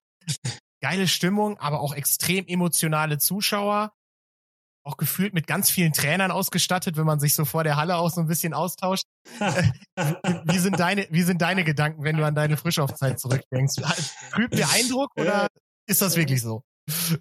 Äh, also jetzt mal von rein von der sportlichen Komponente äh, oder Seite her gesehen, äh, ja, lässt sich das schon unterschreiben. Die ist natürlich ein sag mal, das ist natürlich einer der Traditionsvereine überhaupt, ne, schlechthin in, in, in Deutschland. Dementsprechend äh, durch diese lange Tradition gibt's natürlich auch super viele Handballexperten da in der Stadt und im Umkreis, die sich auch gerne mal dann da äh, das gerne auch diese Informationen, die sie haben, auch gerne teilen, äh, vor, während und nach dem Spiel. Dementsprechend gibt's da schon den einen oder anderen äh, Trainer, der da noch mit auf der Tribüne sitzt. Aber das macht den Verein auch aus. Es ist, ist einfach eine Handballstadt. Äh, Bischof Göpping seit eh und je. Ich meine, ich komme aus Baden-Württemberg. Das ist einfach ein Name und das war für mich total, ja, total besonders. Ich habe nach der WM in Katar 2015 eben direkt ja diesen, diesen Kontakt gehabt eben mit, mit Gerd Hofle. Der sagt, du musst unbedingt nach Göppingen kommen, wir wollen dich unbedingt holen. Und ähm, ja, da, da war für mich relativ schnell klar, dass ich das mache, obwohl ich tatsächlich richtig äh, namhafte Angebote auch sogar noch aus dem europäischen Ausland hatte. Ja, weil es ja eben auch in, in dem Jahr oder in den zwei Jahren beim TUS so überragend lief und ähm, ja, eben die WM in Katar auch ganz gut lief haben sich auch Vereine wie Pick Checker zum Beispiel sehr bemüht, ähm, die, die ja auch nachweislich ein absoluter Topverein im europäischen Handball sind. Und ja, trotzdem war es für mich klar, dass ich nach Göppingen will. Und äh, ja, natürlich im ersten Jahr, in der ersten Saison nach dem DRB-Pokal direkt den Europapokal zu gewinnen in eigener Halle in der EWS Arena beim Final Four, das war pff, also und vor allem die Art und Weise. Also, also ihr habt ja die, die Füchse fast aus der Halle geschossen. Ja, ja, und äh, wir hatten auch viel Verletzungsprobleme und äh, ja, das war einfach unser Wochenende und ich glaube schon, dass halt auch der, der Heimvorteil extrem viel ausgemacht hat. Also jeder, der da die Möglichkeit hat, sich dieses Spiel irgendwie online mal noch mal reinzuziehen, ich weiß nicht, ob es das vielleicht bei YouTube oder so gibt. Gibt's mit Gänsehaut Gibt. über 60 Minuten. Kann man gucken. Ein absoluter Wahnsinn, eine Stimmung, da ist das Dach fast weggefallen. Und ja, dass wir da uns krönen konnten und den Pokal gewonnen, gewinnen konnten, das ist schon, das war schon Wahnsinn. Das war ein Wahnsinnswochenende und äh, ja, auch einfach eine unvergessliche Zeit. Und das ist einfach eine tolle Stadt, tolle Menschen, ähm, schon natürlich, ja, eigenes Völkchen. Man sagt ja öfters mal über die Schwaben, dass sie so ein bisschen eigen sind, aber ähm, total liebenswerte Menschen. Äh, unser, unser Sohn ist in Göpping geboren ja, Tim Kneule, der Kapitän von Frischauf, ist der, ist der Patenonkel von, von, von unserem Großen. Ähm, Boah, schreibt ihm nochmal, den habe ich gerade interviewt. Ja, sind liebe Grüße. Ja? ja, ich weiß, ja, genau. Äh, wir, wir, wir sind auch im Sommer immer eine Woche zusammen dann, äh, ja, verbringen dann eine Zeit mit der Familie, äh, mit, zusammen mit, mit der Familie vom, vom Tim. Ja, das ist einfach, äh, einfach äh, Freunde fürs Leben und dementsprechend haben wir halt noch, abgesehen, dass ich da noch den einen oder anderen richtig, richtig guten privaten Kontakt und Freund äh, dort in Köpping sitzen habe, einfach, ja, eine, eine tolle Ecke, ein toller Handballverein und ähm, ja, denen ich auch nur das Beste wünsche und die natürlich auch durch die, durch den neuen Hauptsponsor natürlich auch, die jetzt nochmal ganz andere finanzielle Möglichkeiten haben, da wieder oben anzugreifen. Äh, definitiv. Ich bin sehr gespannt, was Frischauf macht. Also sie müssen sich ja für Europa qualifizieren. Ich glaube, sonst, naja, äh, kann man die Saison auch schon fast, ich will nicht sagen ad acta legen, aber das wäre schon eine herbe, herbe Enttäuschung. Von daher bin ich mal sehr gespannt, wie sie das lösen. Vier Tore Polster ist ja da. Aber es soll um, es soll um, es soll um dich gehen. Die Zeit in Göpping war auch nicht immer, es hatte, es kam mir ein bisschen vor in der Recherche wie so eine Achterbahnfahrt. Ja, also zum einen, ich weiß nicht, ob du das unterschreiben kannst, aber zum Beispiel die, die, die, ja. die Bundesliga-Saison in dem Jahr, wo ihr den ERF-Pokal äh, gewinnen konntet, die war gar nicht so gut. Auch viele Verletzungen, kleine Verletzungen, größere Verletzungen haben äh, dich immer wieder beschäftigt. Wenn du so an die Zeit zurückdenkst, was, was, welche prägenden Ereignisse sind dir da so ähm, bei dir persönlich hängen geblieben? Ja, sind schon, also ist schon, sind schon gemischte Gefühle, äh, bin ich auch, also äh, will ich, will ich jetzt auch nicht äh, äh, leugnen. Also klar, bin dorthin gekommen, direkt das erste Dreivierteljahr richtig performt und das lief richtig gut und ja, gute Spiele gemacht, ähm, auf einem echt guten Niveau gespielt, der auch da damals äh, weiterhin auch fester Bestandteil der Nationalmannschaft gewesen und dann habe ich mir beim Bergischen AC im Auswärtsspiel den Daumen gebrochen und ähm, ja, ab da ja, ging eigentlich so ein bisschen, ja, bin ich eigentlich so ein bisschen in so ein Loch gefallen. Zum einen natürlich, klar, körperlich erstmal ein paar Monate raus gewesen. Das war natürlich erstmal schwierig, ne? Dann, ja, um, um zwei, drei Wochen quasi das, das, äh, das Final Four zu Hause verpasst, ne? War natürlich für mich persönlich auch ein herber Rückschlag und ja, dann klar, mental auch nicht so einfach und ja, dann äh, die, die die darauffolgende Saison dann mit Magnus Andersson nicht so gestartet, wie wir es uns oder wie es der Verein und wir uns als Mannschaft auch vorgestellt haben. Und dann hat man dann einen Trainerwechsel vorgenommen. Da kam dann Rolf Bracken. Jeder, der Rolf kennt, weiß, dass dass er jetzt nicht der allergrößte Fan ist, wenn, also wenn jetzt irgendeiner schreit, du könntest äh, Christopans verpflichten von Paris Saint-Germain, der dir Tore aus Elfmeter wirft, dann wird der Wolf wahrscheinlich der letzte Trainer sein, der aufspringt und schreit, weil er einfach das Spiel im 1 gegen 1 einfach mehr mag, als äh, jetzt vielleicht so Shooter-Typen. Dementsprechend, ja, war es da auch nicht so einfach für mich, mich da zu behaupten und ähm, ja, hat einfach ein bisschen der Rhythmus dann gefehlt und ja. Aber in der Rückrunde ja, dann mach, wurde es dann ein bisschen besser, wurden die Leistungen genau. wieder besser und habe mich dann auch entschlossen, noch mal ein Jahr zu bleiben. Und dann kam, kam ja Hartmut Meyerhofer, ähm, auch eine gute Vorbereitung gespielt unter ihm und aber insgesamt einfach auch zu schwankend und auch tatsächlich hm, jeder, der mich kennt, der weiß halt einfach auch, dass ich halt super viel von mir verlange. Und ich muss ehrlich auch sagen, es war einfach nicht das, was ich mir persönlich von mir erwartet habe. Ja, das ähm, ja, bin ich auch, bin ich auch äh, ehrlich genug und ja, dann schon für mich auch frühzeitig gemerkt eben, dass, dass ich einfach einen Wechsel brauche und ja, war auch ein bisschen, ein, ja, also ich habe mir auch ein bisschen, man hinterfragt sich ja auch, ne? Er fängt ja an und sagt, hey Mensch, du bist hier nach Köpping gekommen und äh, das lief so gut und hast gute Spiele gemacht und ja, dann schmeißt sich so eine Ver Verletzung so aus dem Rhythmus und ja, der Trainerwechsel und äh, ja, warum kommst du nicht mehr in den Tritt? Und ja, und angefangen mit, mit Mentaltrainer, Ernährungsumstellung und was weiß ich, was alles. Ne? Man versucht dann alles nochmal zu optimieren und trotzdem funktioniert's nicht. Und ja, dann habe ich für mich schon, schon auch schnell gemerkt, dass, ja, dass ich da nochmal noch mal einen Change brauche. Ich will nochmal einwerfen, ein Zitat von äh, Rolf Brack. Jens hat sich seit Beginn des Jahres bezüglich Mentalität, Trainingsbereitschaft und seiner Dynamik im Spiel enorm entwickelt. Er identifiziert sich zu 100 Prozent mit dem Verein, dies gab zusammen mit seiner Lern- und Leistungsbereitschaft den Ausschlag für die Fortsetzung der Zusammenarbeit. Also das noch mal einmal so ein kleiner äh, Callback ein Jahr davor, vor der Verlängerung. Also scheint es ja doch dann schon auch ein Stück weit auf, auswärts, aufwärts gegangen zu sein. Aber du sprachst es gerade an, du brauchst, brauchtest eine Veränderung. Jetzt muss ich den Stuttgarter Nachrichten entnehmen, liebe Grüße, dass du eigentlich nach St. Gallen wechseln wolltest.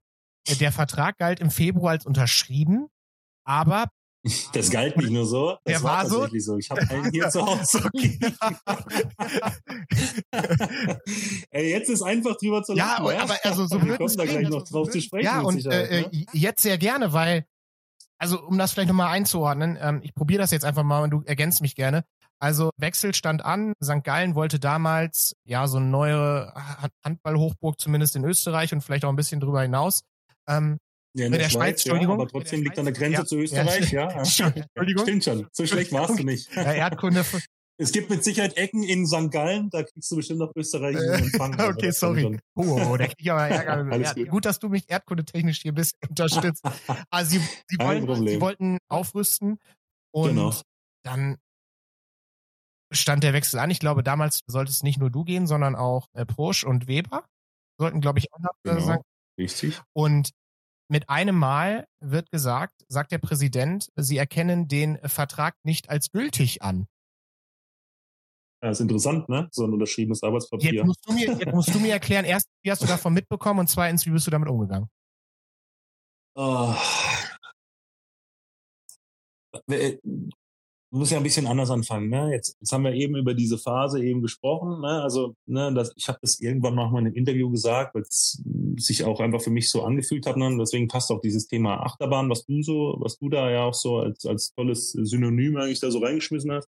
Ne? Kam da hin und als frischer Pokalsieger und dann im ersten Jahr Europapokal gewonnen und sportlich lief gut und ne, dann ja die Verletzung und hier und da und dann den Vertrag doch nochmal ein Jahr verlängert und dort geblieben und dann lief es aber dann ja manchmal besser, manchmal schlechter und dann ja das erste Mal Papa geworden äh, im Winter und ja dann für mich gemerkt, Mensch, ja nochmal eine sportliche Veränderung und eben dann kam diese diese Geschichte mit St. Gallen, ähm, wo ich dann auch über meinen Mitspieler Primo Sprost, eben äh, langjähriger slowenischer Nationalspieler, äh, Torhüter und ja, auch Robert Weber, mit dem ich an Magdeburg zusammengespielt habe, ja, Rekordtorschütze des Vereins. Ich meine, das waren einfach Kaliber, die dort äh, schon etliche Wochen vor mir äh, in St. Gallen einen Vertrag unterschrieben hatten, auf mich zu und haben mir eben darüber berichtet. Und äh, ja, ich war tatsächlich äh, super schnell zu begeistern, weil Zum einen war es anderthalb Stunden von Freiburg entfernt, zum anderen ist es am Bodensee. Jeder, der schon mal am Bodensee war, weiß, wie unfassbar schön das ist. Und äh, es war halt auch nochmal so eine, natürlich äh, deutschsprachiges Ausland, aber es war zumindest mal so ein, so ein kompletter Change. Ne? Also so, so auch so diese Richtung, die ich eigentlich gerne haben wollte. Ja. Ähm, dementsprechend habe ich mich mit diesem Thema ziemlich schnell befasst und ähm, ja, kam auch super schnell zu einem zu einer Einigung und ja, wie jeder weiß, äh, habe ich eigentlich quasi nicht einmal äh, dort trainiert oder äh, oder irgendwie einer von uns äh, nicht einmal dort trainiert oder gespielt. Ne? Absoluter, absoluter Wahnsinn. Das war ja, also diese, diese bekannt, ich weiß nicht, wann du davon mitbekommen hast, aber der Vertrag wurde frühzeitig unterschrieben und dann wirklich kurz vor Toreschluss war, wo er war im Prinzip klar, okay, also in Anführungsstrichen kurz vor Toreschluss, die erkennen den Vertrag nicht an. So, jetzt kriegst du das mit über deinen Spielerberater etc. Jetzt kann man natürlich irgendwie noch rein rechtlich, ich glaube, ihr wärt sogar berechtigt gewesen, Schadensersatz einzufordern, all diese ganzen Dinge. Aber da, diese Situation, ups, kurz vor Toreschluss und ich habe noch keinen äh, Verein, wir denken uns noch mal in den 17-jährigen Jens Schöngard zurück, die gab es da ja schon mal. Mhm. Und äh, wie, wie kannst ja. wie, wie bist du da, wie bist du damals damit umgegangen? Wie kamen auch diese Connections in Richtung Hamburg ähm, äh, zustande und wie konntest du das auch ich sag mal, auch verarbeiten, dass dieser Verein so kurz vor Toreschluss äh, mit so einer Behauptung dann auf, auf euch zukam? Naja, ne, dieser Vergleich äh, zu dem 17-Jährigen damals eben, ähm, ja, aus dieser HR Ortenau-Insolvenz raus, der hinkt so ein bisschen, weil es gibt einen einzigen eklatanten Unterschied. Ne? Damals war ich 17 Jahre alt und habe Handball gespielt, weil Handball für mich das Größte war. Und Handball ist heute für mich immer noch super, super wichtig. Und äh, die Sportart, die ich, die ich mehr liebe als alles, äh, als jede andere auf der Welt. Nur war ich damals halt, ich weiß nicht mehr, 28, 29. Papa. Papa, also Familienvater. Und habe natürlich einen ganz, ganz anderen Anspruch an mich selber gehabt, wie ich es damals habe, ja, auch also diese diese Erwartungshaltung an mich selber, ja, dieser dieser persönliche Druck, den man sich ja als als Sportler immer auch selber macht, dass man eben auch äh, quasi seinen seinen Leistungen oder seinen Namen gerecht werden möchte, ja, äh, und das unterscheidet mich halt dann schon von dem 17-Jährigen, der damals halt da in die Halle gekommen ist, ne, und äh, Handball gespielt hat, ne, so äh, dementsprechend war das schon das war schon eine Herausforderung, die mich auch tatsächlich jetzt im Nachhinein natürlich als Mensch total nach vorne gebracht hat, aber für meine Frau und für mich schon sehr, sehr schwierig war. Das war eine sehr, sehr schwierige Zeit, die jetzt im Nachhinein, ich meine, das ist jetzt äh, vier Jahre her, ne, kann man darüber lachen oder wie auch immer, ne, das ist auch noch nicht, das Thema ist auch noch nicht vorbei. Äh, da wird sich noch drüber unterhalten, wie, wie dieses Thema jetzt tatsächlich äh, ja auch rechtlich abgeschlossen ist, weil äh, ich habe dort einen gültigen Arbeitsvertrag unterschrieben, äh, genauso wie meine, meine Mitkollegen auch. Wir waren, ich war beim Medizincheck, äh, also na, lange Rede, kurzer Sinn. Ich habe dort einen gültigen Arbeitsvertrag, der wurde nicht anerkannt. Und dann stand ich da im Sommer ohne Arbeitspapier für eine Nein, und genau in diesem Moment bricht die Tonspur nach Portugal ab. Ah, wir haben die technischen Probleme aber sofort gelöst, also geht's jetzt weiter. Ganz viel Spaß. Um dich jetzt nochmal in den Flow zu bringen, fast unglaublich. Also es ist unglaublich. Ja, vor allem für eine Position wie halb rechts, wo halt die Spieler normalerweise nicht erst im Mai oder wann noch immer ähm, verpflichtet werden, weil natürlich da auch ein anderes Budget aufgerufen wird und die Vereine dort natürlich anders planen. Ne? Ja, definitiv. Wenn sich irgendeiner vielleicht äh, nochmal irgendwie der, der zweite Linksaußen irgendwo verletzt, ja, dann findet man dort immer irgendwie noch kurzfristig eine Lösung. Aber ja, auch für einen Spieler, der von einem Topverein kommt, ähm, der natürlich auch Ambitionen hat, der irgendwie ein halbes Jahr vorher oder ein Dreivierteljahr vorher vielleicht noch für Deutschland gespielt hat, ist es halt nicht so einfach, ne? Krass. Also ich da hatte ich halt gar nicht diese Möglichkeit, ne? Ich hatte dann, ich weiß das noch, mich hat dann Schwalbe angerufen, Martin Schwalb, äh, ja auch Aufsichtsratmitglied vom HSV äh, Hamburg und äh, er sagt, Mensch, ja, ich bin hier gerade beim Golfturnier und der Kretschmer hat mir gesagt, du wärst äh, noch verfügbar oder wieder verfügbar, weil da mit St. Gallen was ins Stocken geraten ist. Komm doch zu uns nach Hamburg. Ja. Und dann hießen auf einmal deine, deine Kinder Gerd, Weller und Tissier. Ja, Kinder, genau. genau. Kinder, genau. Da kam ja. ja das erste Mal diese. Relativ, diese, aber muss man sagen, sehr talentierte Kinder. Das muss man sehr talentierte sagen. Kinder. Aber du hast da schon ja das erste Mal dann auch diese seniorige Rolle eingenommen, die, also seniorig hast du immer gespielt, weil absolut professionell. Aber sodass du schon auch einer der Älteren warst und sich vielleicht auch viele junge Spieler an dir orientiert haben. Das, das hat ja äh, in Hamburg das erste Mal so zugetroffen, wie es jetzt vielleicht auch bei Sporting ist. Genau, das ist eigentlich eine, eine, ein super Vergleich, äh, sowohl mit Sporting. Natürlich äh, sind die Ambitionen da vielleicht damals bisschen anderes gewesen. Ne? Wir waren Zweitligist und äh, junger Verein quasi nach dem Wiederaufbau, ähm, aber ansonsten ja total, total gut vergleichbar, ne? Wie gefällt, also wir haben ja schon gesagt, die Rolle gefällt dir und dann hast du diese Kinder um dich herum. Ähm, äh, hast ja, also die ein bisschen despektierlich. Das waren, das sind alles hochveranlagte junge Männer, die zum einen äh, handballerisch natürlich hochveranlagt sind. Das sieht man jetzt ja auch, ne, was die für eine, für wie die die Bundesliga rocken und äh, zum anderen, was das auch für geile Typen sind. Also ne, auch ich weiß noch, ich glaube, zwei, äh, ja, mit, mit Niklas Weller und mit, mit Baker, mit, mit äh, Philipp Bauer, zwei Jungs, die mitten im Jurastudium steckten und also, ne, das, das war jetzt auch nicht so, äh, ne, dann, dann Marcel Kokoschka hat damals Psychologie studiert, das war jetzt nicht so, als wären das irgendwie, ne, weil weiß ja, wie du das meinst, aber das waren einfach, ja, geile Jungs, man. Das war eine geile Truppe. Die, die Jungs kamen alle so aus Hamburg und Umgebung und dann kam ich da da plötzlich so dazu und ja, es war, war einfach geil. Ich meine, Latzkovic als Co-Trainer, den kannte ich schon aus etlichen Spielen, aus Bundesliga-Zeiten oder auch Toto, der Trainer. Äh, wir kannten uns ja wirklich, äh, ja, von vielen Spielen, weil wir auch immer direkt gegeneinander gespielt haben. Er hat ja viel auch auf, auf halb gedeckt gegen, gegen äh, den halbrechten Angreifer. Dementsprechend, ja, war, war dann cool, ne? Ich meine, Hamburg ist, muss ich auch keinem erzählen, ist eine tolle Stadt zum Leben und äh, auch die Möglichkeit zu kriegen, bei so einem ambitionierten Verein mitzuhelfen, war toll, aber natürlich was ganz anderes, nachdem ich vier Jahre zuvor entweder in Magdeburg eben mit fertigen Stars gespielt habe oder in, in Frischhoff, bei Frischhoff ja eh auch, ne? Das waren ja auch internationale Top-Leute und ähm, ja, war natürlich ein kompletter Kontrast. Das ist das, was ich auch meinte, ne? Also von daher liebe Grüße in Richtung Hamburg. Das sollte sozusagen sinnbildlich dafür stehen im Vergleich. Ja, klar, habe ich schon. Waren genau. das der junge Spieler, ja. ne? Oder sind das junge Spieler? Aber mein Gott, ey, was äh, Live Tissier und Niklas Weller aktuell auch für Hamburg äh, geleistet haben, das ist schon Wahnsinn, auch wie die Entwicklung der beiden war in, in der Achse. Ja. Jonas Gertges aus Hamburg, des, äh, aus, aus Minden. Deswegen musste ich den nochmal erwähnen. Ja, da weiß klar. ich auch, dass er reinhört. Elf, elf Liga-Einsätze, 33 Tore. Ähm, dann auf einmal, und das kann, ging ja wirklich wie eine Bombe durch die äh, Nation. Ja. Ähm, Jens Schöngard wechselt aufgrund der vielen, vielen Verletzten, äh, die sich äh, leider in Flensburg dort äh, ergeben haben, dann von Hamburg aus der zweiten Liga äh, zu einem absoluten Titelanwärter in die Mannschaft von Mike Machulla. Ich habe äh, gelesen, dass Mike Machulla dich sogar tatsächlich selber angerufen haben soll. ja. ähm, was hast du gedacht, als auf einmal diese Nummer, wahrscheinlich unbekannt, Fragezeichen, auf deinem Bildschirm stand? Ja, ich habe gedacht, das ist dasselbe Arschloch, der mich damals verarscht hat, als Marc Schwed angerufen hat. nee, also es war tatsächlich so, dass mich Schwalbe angerufen hat. Wir hatten damals vom Training nach Hause gefahren, zu meiner Family und also äh, zu meiner Frau und meinem Kind nach Hause nach dem Training.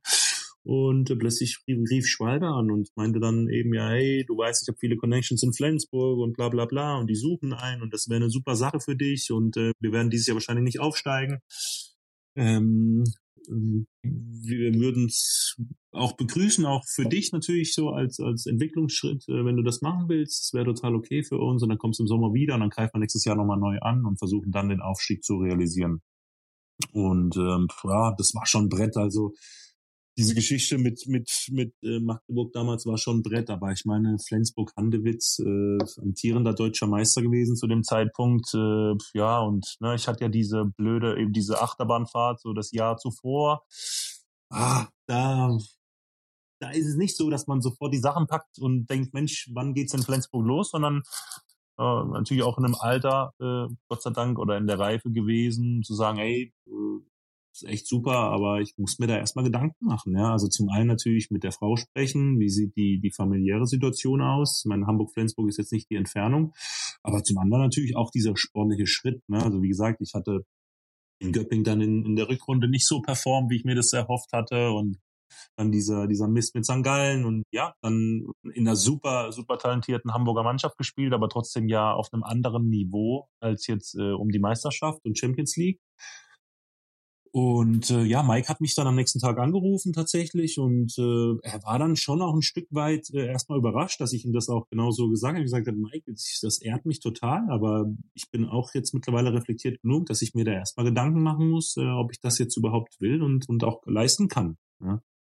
Und äh, ja, das fand er, das war, war für ihn sehr, sehr überraschend. Er sagte mir, das habe ich, hab ich echt selten von einem Spieler gehört. Also wenn ich normalerweise irgendwo anrufe, dann dann, frage, dann laufen die zu Fuß los. Und dann habe ich gesagt, das, das ist auch das Gefühl, äh, diese Möglichkeit zu haben, für Flensburg zu spielen, ist ja auch genau das. Ne? Also das ist ja einer der Vereine überhaupt im ganzen Welthandball. Aber ich kam natürlich aus einem Zweitligaverein und da man sich natürlich auch erstmal bewusst sein, ob man sich der Verantwortung stellen kann und will. Ne?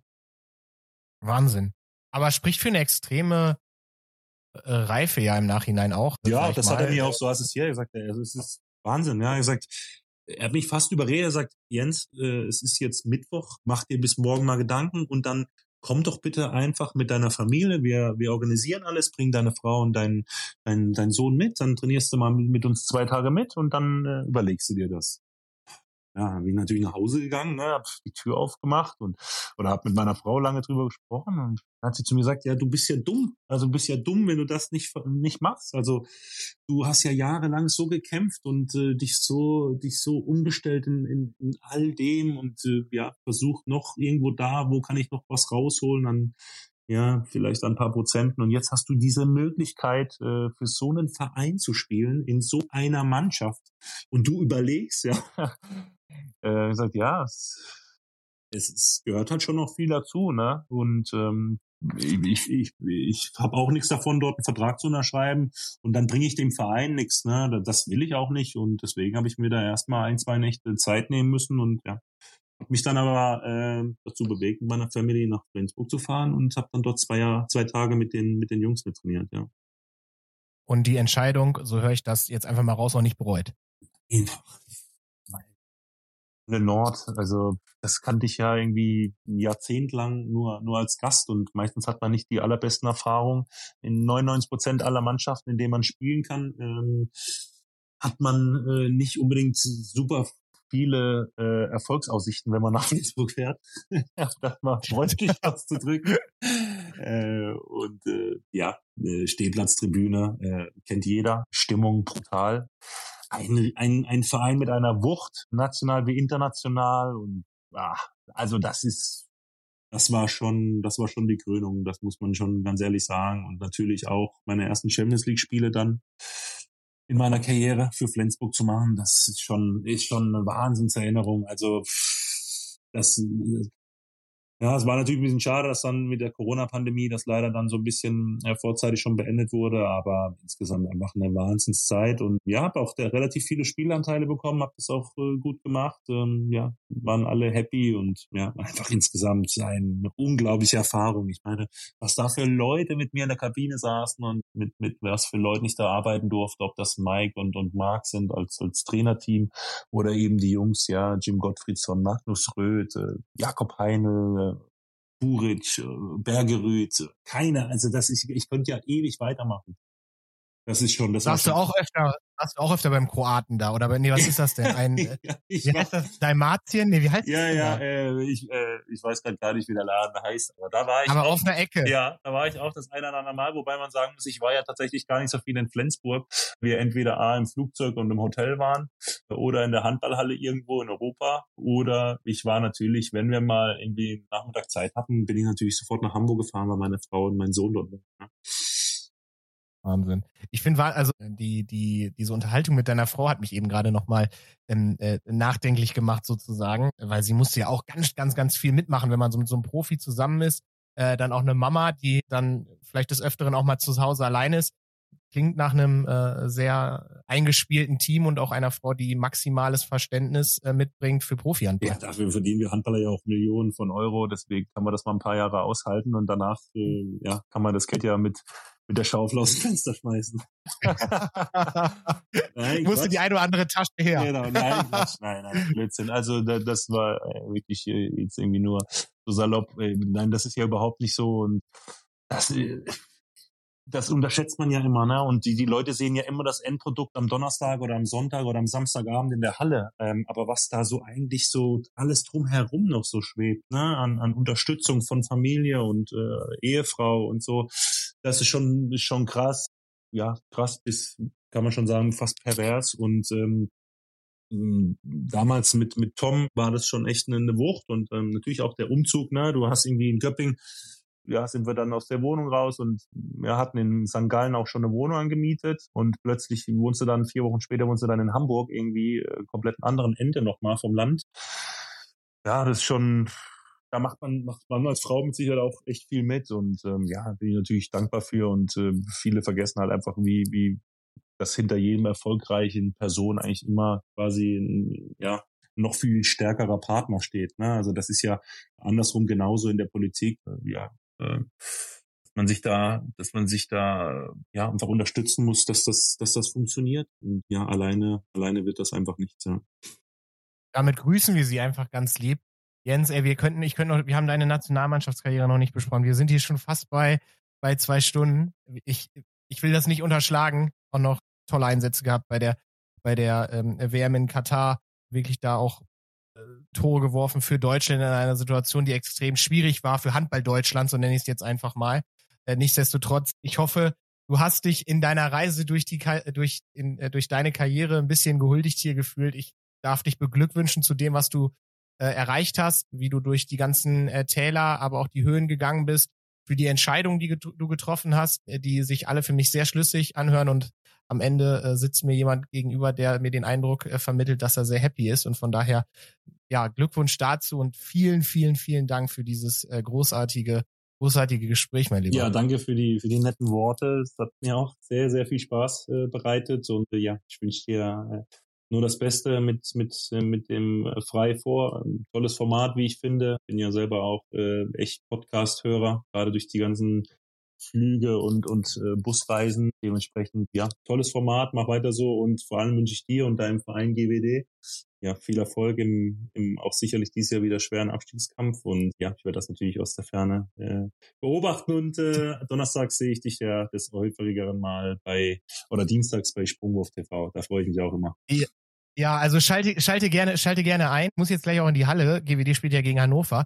Und da habe ich noch eine Frage zum aller, zum Abschluss bekommen, denn Evgeny Pevnov hat sich natürlich gemeldet und hat die Frage gestellt, was hat es mit Textmarkern auf sich in Kombination mit Evgeny? Das ist das leidigste Thema, was ich noch so mit mir herschleife. Ich bin, also wir, ich glaub, glaube, Evgeny studiert auch noch nebenher und ja, ich versuche, bin auch noch in den finalen Zügen meiner meines BWL-Studiums. Und ja, wir haben irgendwie vor einigen Jahren mal so eine, Phase gehabt, wo wir das Bedürfnis hatten, das mit anderen zu teilen, dass wir gerade am Lernen sind und äh, haben dann immer mal bei Facebook oder Instagram Bilder gepostet von Textmarkern. Ja, so, so ein bisschen der Running Gag mit, mit äh, Elfe zustande. Ja, dementsprechend das leidige Thema Studium, das hängt auch noch so nebenher. Dementsprechend, ja, ähm, ja, wünsche ich dir viel Spaß beim Spiel gleich. Sag einen schönen Gruß, wenn du ihn siehst. Dankeschön, das ja. mache ich. Alles klar. Jens, äh, war mir ein Fest. Ganz viel Erfolg für die Saison. Alles, was dazugehört. Lass uns gerne in Kontakt bleiben. War mir ein Riesenfest mit dir. Und ich würde sagen, alles Liebe, alles Gute. Dankeschön. Dir auch. Alles gut.